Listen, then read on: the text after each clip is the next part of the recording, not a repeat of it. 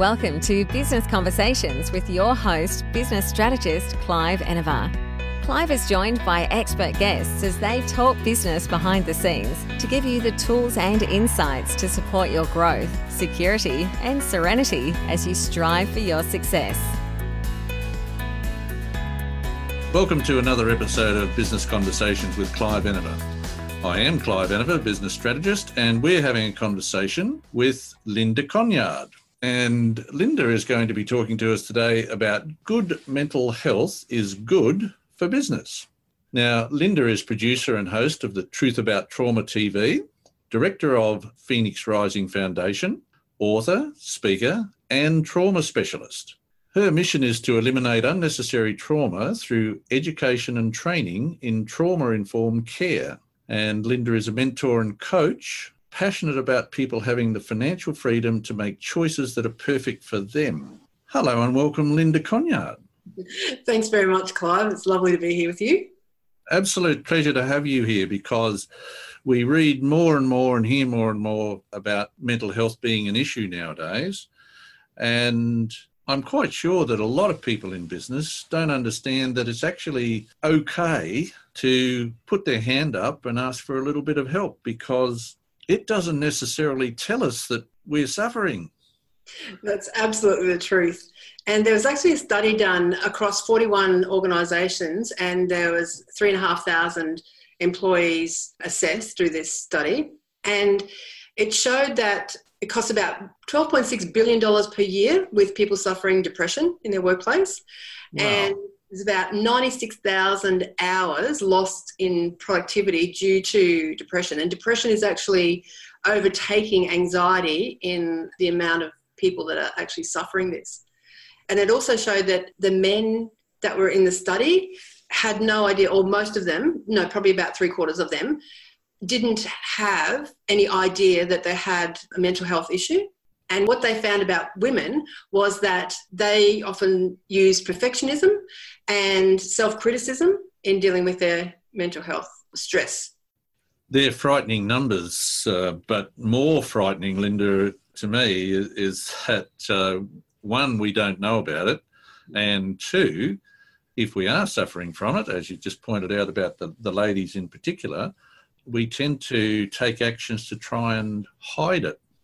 Absolutely. And we use things like uh, alcohol addictions like shopping, you know, the quick uh, happiness that you feel when you buy something and then it goes down again. So, any sort of addiction, uh, avoiding like you could be super hard working at the gym, just just pushing and pushing and pushing yourself. Yeah, people suffer with all sorts of things like fatigue. You know, it shows up in fatigue, sleeping issues, eating issues, having difficulty um, maintaining their emotions. So there might be short outbursts of anger or tears or something like that, but they can't manage their emotions so much. So they're the signs of that your mental health needs some attention.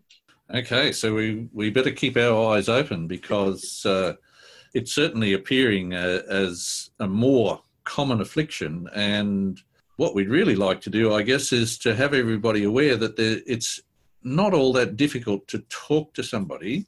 Just got to put your hand up. Is that how it works? Yeah, that's true. But the trouble is, and what I find is people have this negative thinking around therapy or talking to someone. And that's really unfortunate because with that stigma, it actually stops people from using therapy as a way to help them stay really at the top of their game. If you think about sporting professionals, they have their sporting psychs, and that's seen as okay. But if we have emotional issues going on in our world, we seem to think that we have to keep it all together. Like, you know, that old saying of like, you just keep up the appearances, like you present like there's everything is okay, when in actual fact there's this turmoil going on inside. Yeah, and where do you think that that uh, stigma, that idea that we can't talk about it, comes from? Well, most of us have got here through England, and that the first thing that comes to my mind is like that presenting in in the proper way from the English tradition. That's that's the first thing that comes to my mind. I've got no data around that, but that's the first thing that comes to my mind. Stiff upper lip, we'll say. Yeah, that sort of thing. And you know that men have to be men and men don't cry and rah rah rah, all this sort of stuff. Like that, we've been taught this for a long time.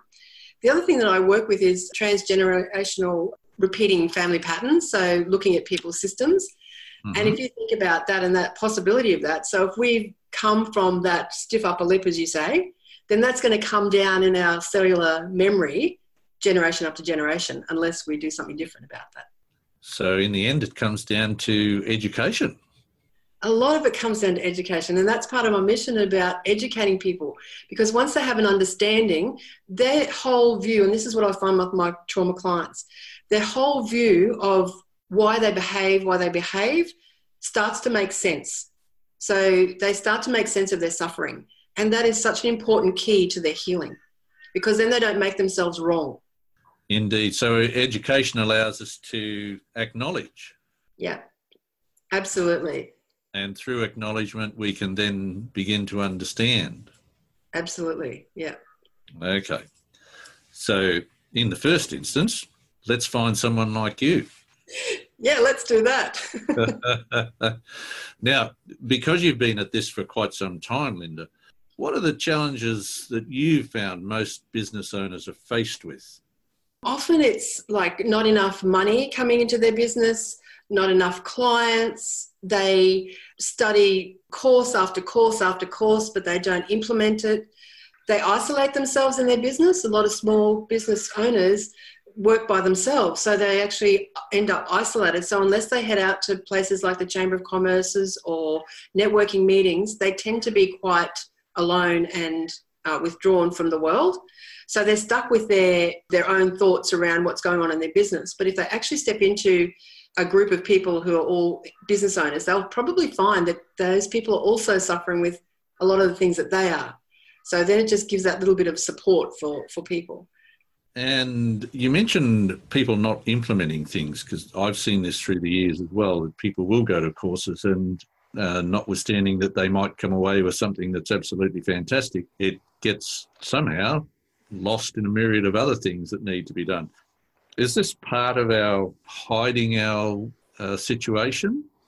So, what I think about that is that we have a well worn neural pathway in our brain, which is our way of being in the world. And even if it's dysfunctional, it's comfortable because we know it and it's familiar. So, to actually step out of that creates a lot of effort and repeating of the same new action to create the new neural pathway. So it's not even an intentional thing that people do because they want to make it different, but they're so, all of us have this, we're so caught in the way that we are in the world that we tend to just fall back into that so easily. And I'm sure people will make sense of that, they'll understand that. Motor memory is a wonderful thing as long as it's driving us the right way. Exactly. And even if you have the awareness that to change that pattern, you need to repeat, repeat, repeat, repeat for a long time. To keep on top of these things. Yeah. So implementation is important. Uh, first thing, if we find ourselves not implementing, perhaps we need to implement the call to you. Exactly. find someone who can help you to make those changes. And it does take that keeping the momentum going once you realize it and you see it. You do need to have that connection to keep you accountable, if you like, or moving forward with the with the new pattern. Okay, so all of this is actually doable. We we can do these things. You're, what you're talking about doesn't seem difficult. Just people aren't ready to acknowledge it. It does sound difficult, and I have to say, it's not for the faint-hearted. It is quite difficult to make those changes. You have to commit to yourself that you're going to do that. It does take effort and financial commitment to that if you're going to work with that. Even if you're working with a coach or someone you need that financial commitment and your time and your your commitment to make those changes. Otherwise it won't happen. No one can make that happen for people. So it does it does take time and effort. But it is worthwhile at the end when you move into that new new pattern and you feel the freedom of that in your body and your mind and your spiritual aspect as well. Very freeing so, what you're saying there is that people you've worked with who have moved away from the difficulties of that mental health situation, have you seen them change their business? Yeah, and even like totally flip what they were doing. So, they they may have been in a business that they thought they liked, but when they actually connected to what they truly cared about and they allowed themselves to follow that, it was a whole different direction. So, yeah, I'm never surprised when people make a significant change like that. Never surprised. I'm gathering that it's wonderful to see these these people find their path. Yeah, I love my job. Excellent. Now, for to help some of our listeners out there, what are the signs that uh, somebody's mental health is adversely affecting their business? Yeah, it's things like the fatigue, like, you know, unable to relax. You know, you might sleep, you might have like eight to 10 hours sleep, but you wake up exhausted still. You might have eating issues like you comfort eat, you eat too much, or you just can't eat. Yeah, just un- unable to really be in the in the in your life. Actually, it's like there's a it's a robotic sort of movement that you're in your life, but you don't actually feel present and you don't feel alive. Even there's like a dead feeling in your body. It could be like that.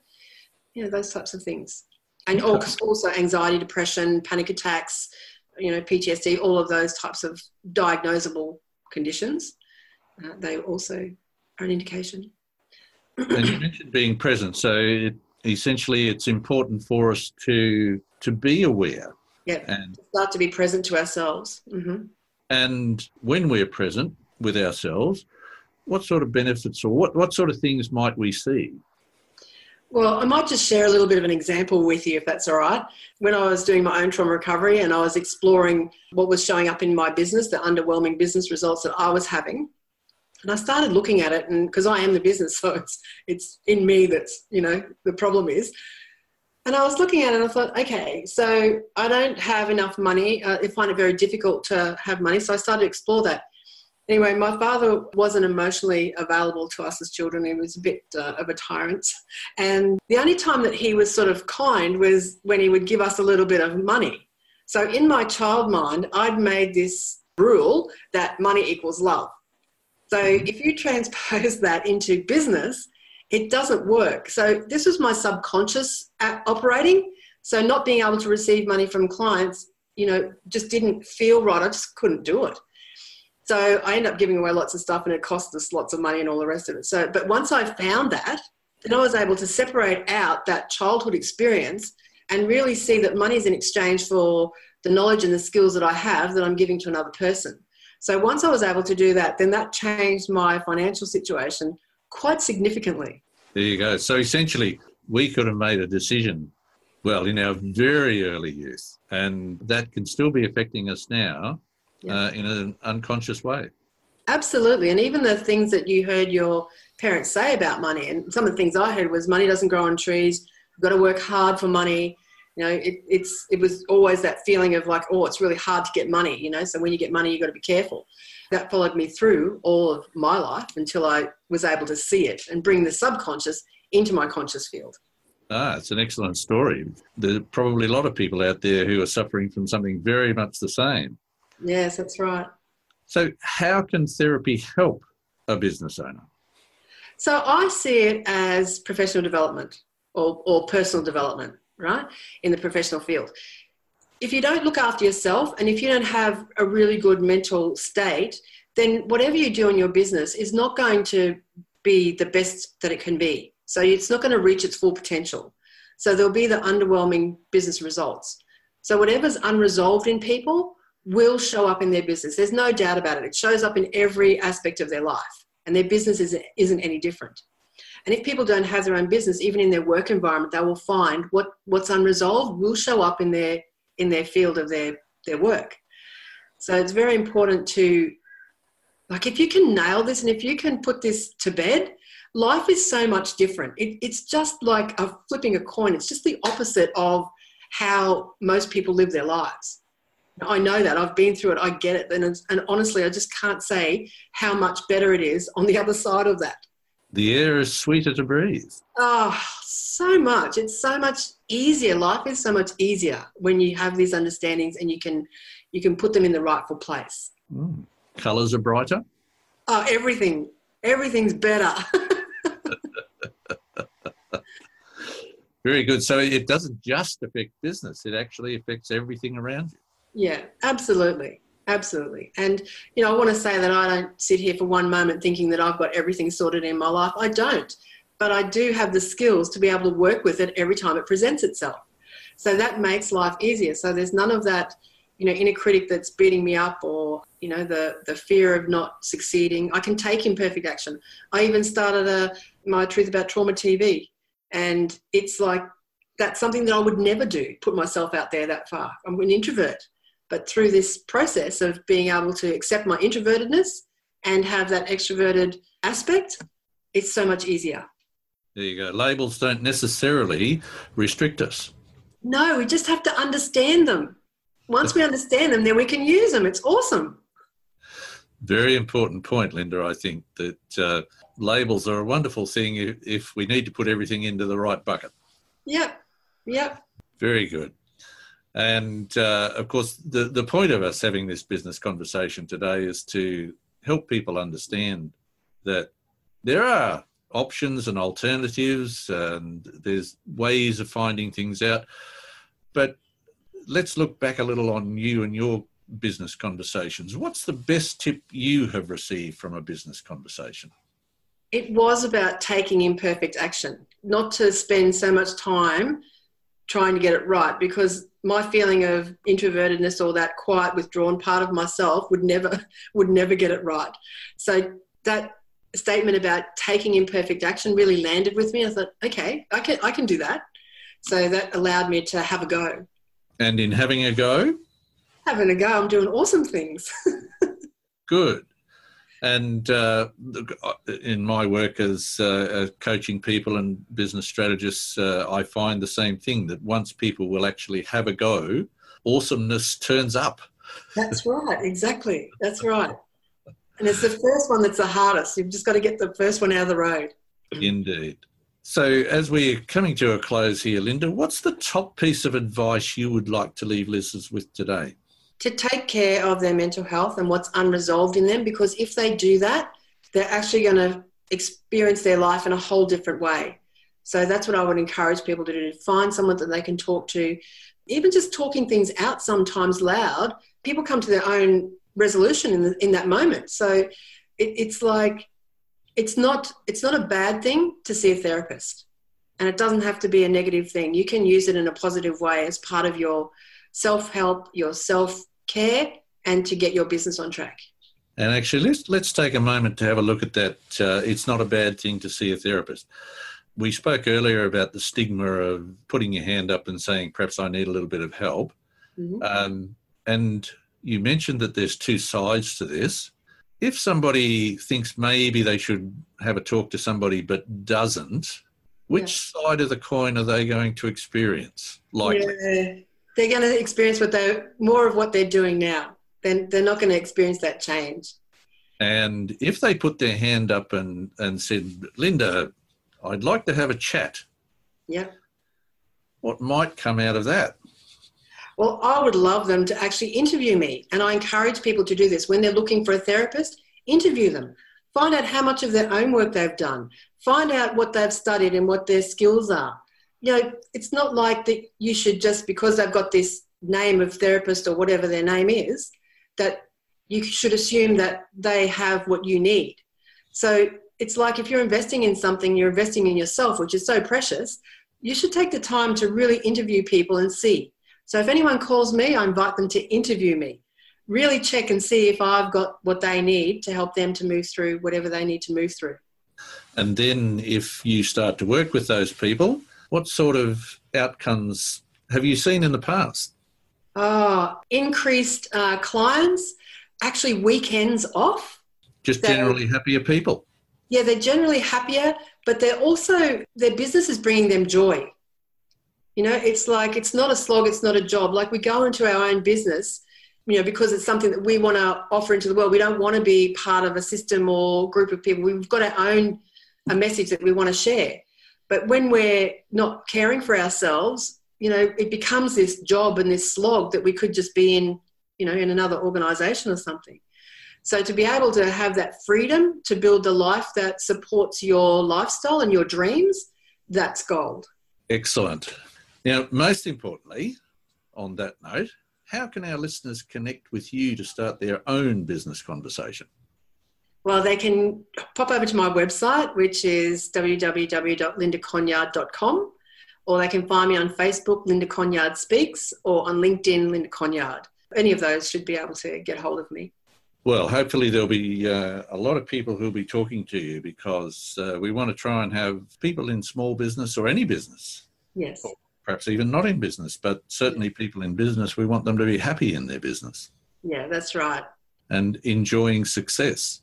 Linda, this has been absolutely marvellous to have a conversation with you. And uh, I think we should do it again because we want to hear from you how, how many people have talked to you and what great results they've achieved. Oh, that would be exciting. I'd love to do that. That would be awesome. Indeed. Linda, thank you very much for uh, being part of our business conversation today. And good luck with keeping us all, well, sane, happy. yeah, thank you so much. I really appreciate it. Thanks for listening to another episode of Business Conversations with Clive Enever. Make sure you subscribe to future episodes via your favourite podcast app. And you can find more business resources at cliveenever.com.au.